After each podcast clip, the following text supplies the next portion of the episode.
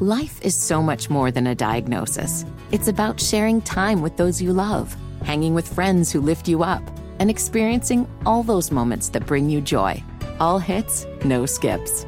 Learn more about Kisqali Ribociclib 200 milligrams at kisqali.com and talk to your doctor to see if Kisqali is right for you. So long live singing to the oldies, jamming out to something new, and everything in between. Charlotte at 6. For a Wednesday, Charlotte at 6. I'm Mark Garrison. Time for our weekly feature, Success at 6, all about local people who find success in very unusual ways. You know, for some people, success means finding a hobby they really love. And that is the case with two Charlotte men that I just happened to meet when I was actually out of town working on another story. There they were on a street corner taking pictures, and I was, well, I was curious what they were up to. Turns out they're, well, they're unusual history detectives. What are we doing here, fellas? We're looking for ghost signs in Greensboro. Ghost signs? Now, don't get the wrong idea. Walter King is not into UFOs or the supernatural. A ghost sign is the faded image of an old advertisement. This is one right here on this building. You can see it's an old Pepsi Cola sign. They are signs that were hand painted on brick buildings more than a hundred years ago. These days, some of them are a little hard to see. I don't see Pepsi on there. Just barely to the left, the big yellow letters is PEP. Oh, yeah. And then to the far left, it says five cents.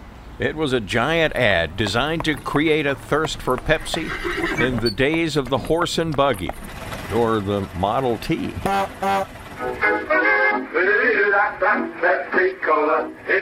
Thirty years before radio advertising came along. You're just riding down the road and you see a sign. It's just uh, a good form of advertising and it just reaches out and grabs you as you're riding by. So there was no radio and television, of course, back then. No, so it was the, just o- all visual. it was the only way to advertise, Exactly. really. And they didn't have billboards back then, so they used sides of buildings. That's Michael Hutchinson. He and Walter King love being ghost sign hunters. Part of history, and I was in advertising my whole career, so I was really interested. Michael Hutchinson knows advertising. He was part of the creative team that came up with one of the most popular television ads of all time the Budweiser Frogs, who were croaking in a swamp trying to read an old beer sign. And even though he worked with million dollar budgets and sophisticated animation, Michael Hutchinson says he and Walter King are amazed at the creative designs of the old building signs, like the Pepsi ad.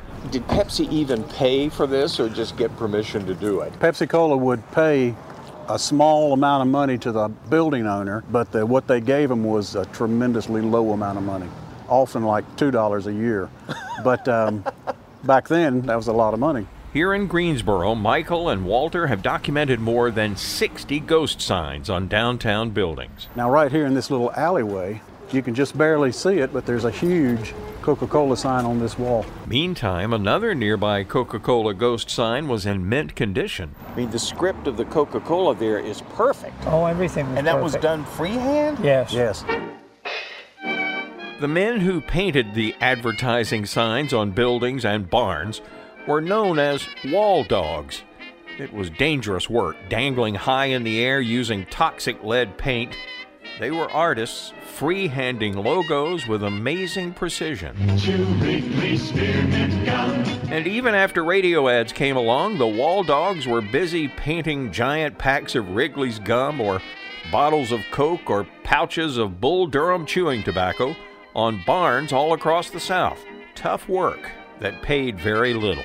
A lot of the sign painters that would travel the countryside painting Coca Cola and Bull Durham signs on buildings would go to the farmers and say, We'll paint your barn if you'll let us put this sign on here.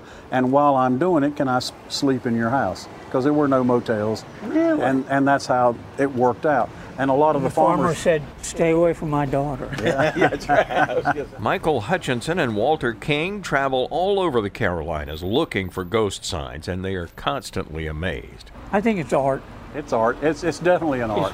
And Sarah McDavid agrees. She's the owner of a Greensboro building that was built in 1891 that has a faded Coke sign on it. I, I just think that to do that type of art on a brick building way back in the day, it's so impactful. She's hoping to hire someone to restore the old sign, but modern day wall dogs can charge thousands to breathe new life into the old ghosts. Did you know this is called a ghost sign? A ghost sign? No. So what's a ghost sign? But most people who walk by these old buildings every day never even notice they're walking by history. Most people will just walk right by it. Though when I pointed out the ghost signs to several people, they suddenly got interested. Because now you got me looking, yeah, so let's see. And just because you've seen a ghost sign one time doesn't mean you've seen all it has to offer.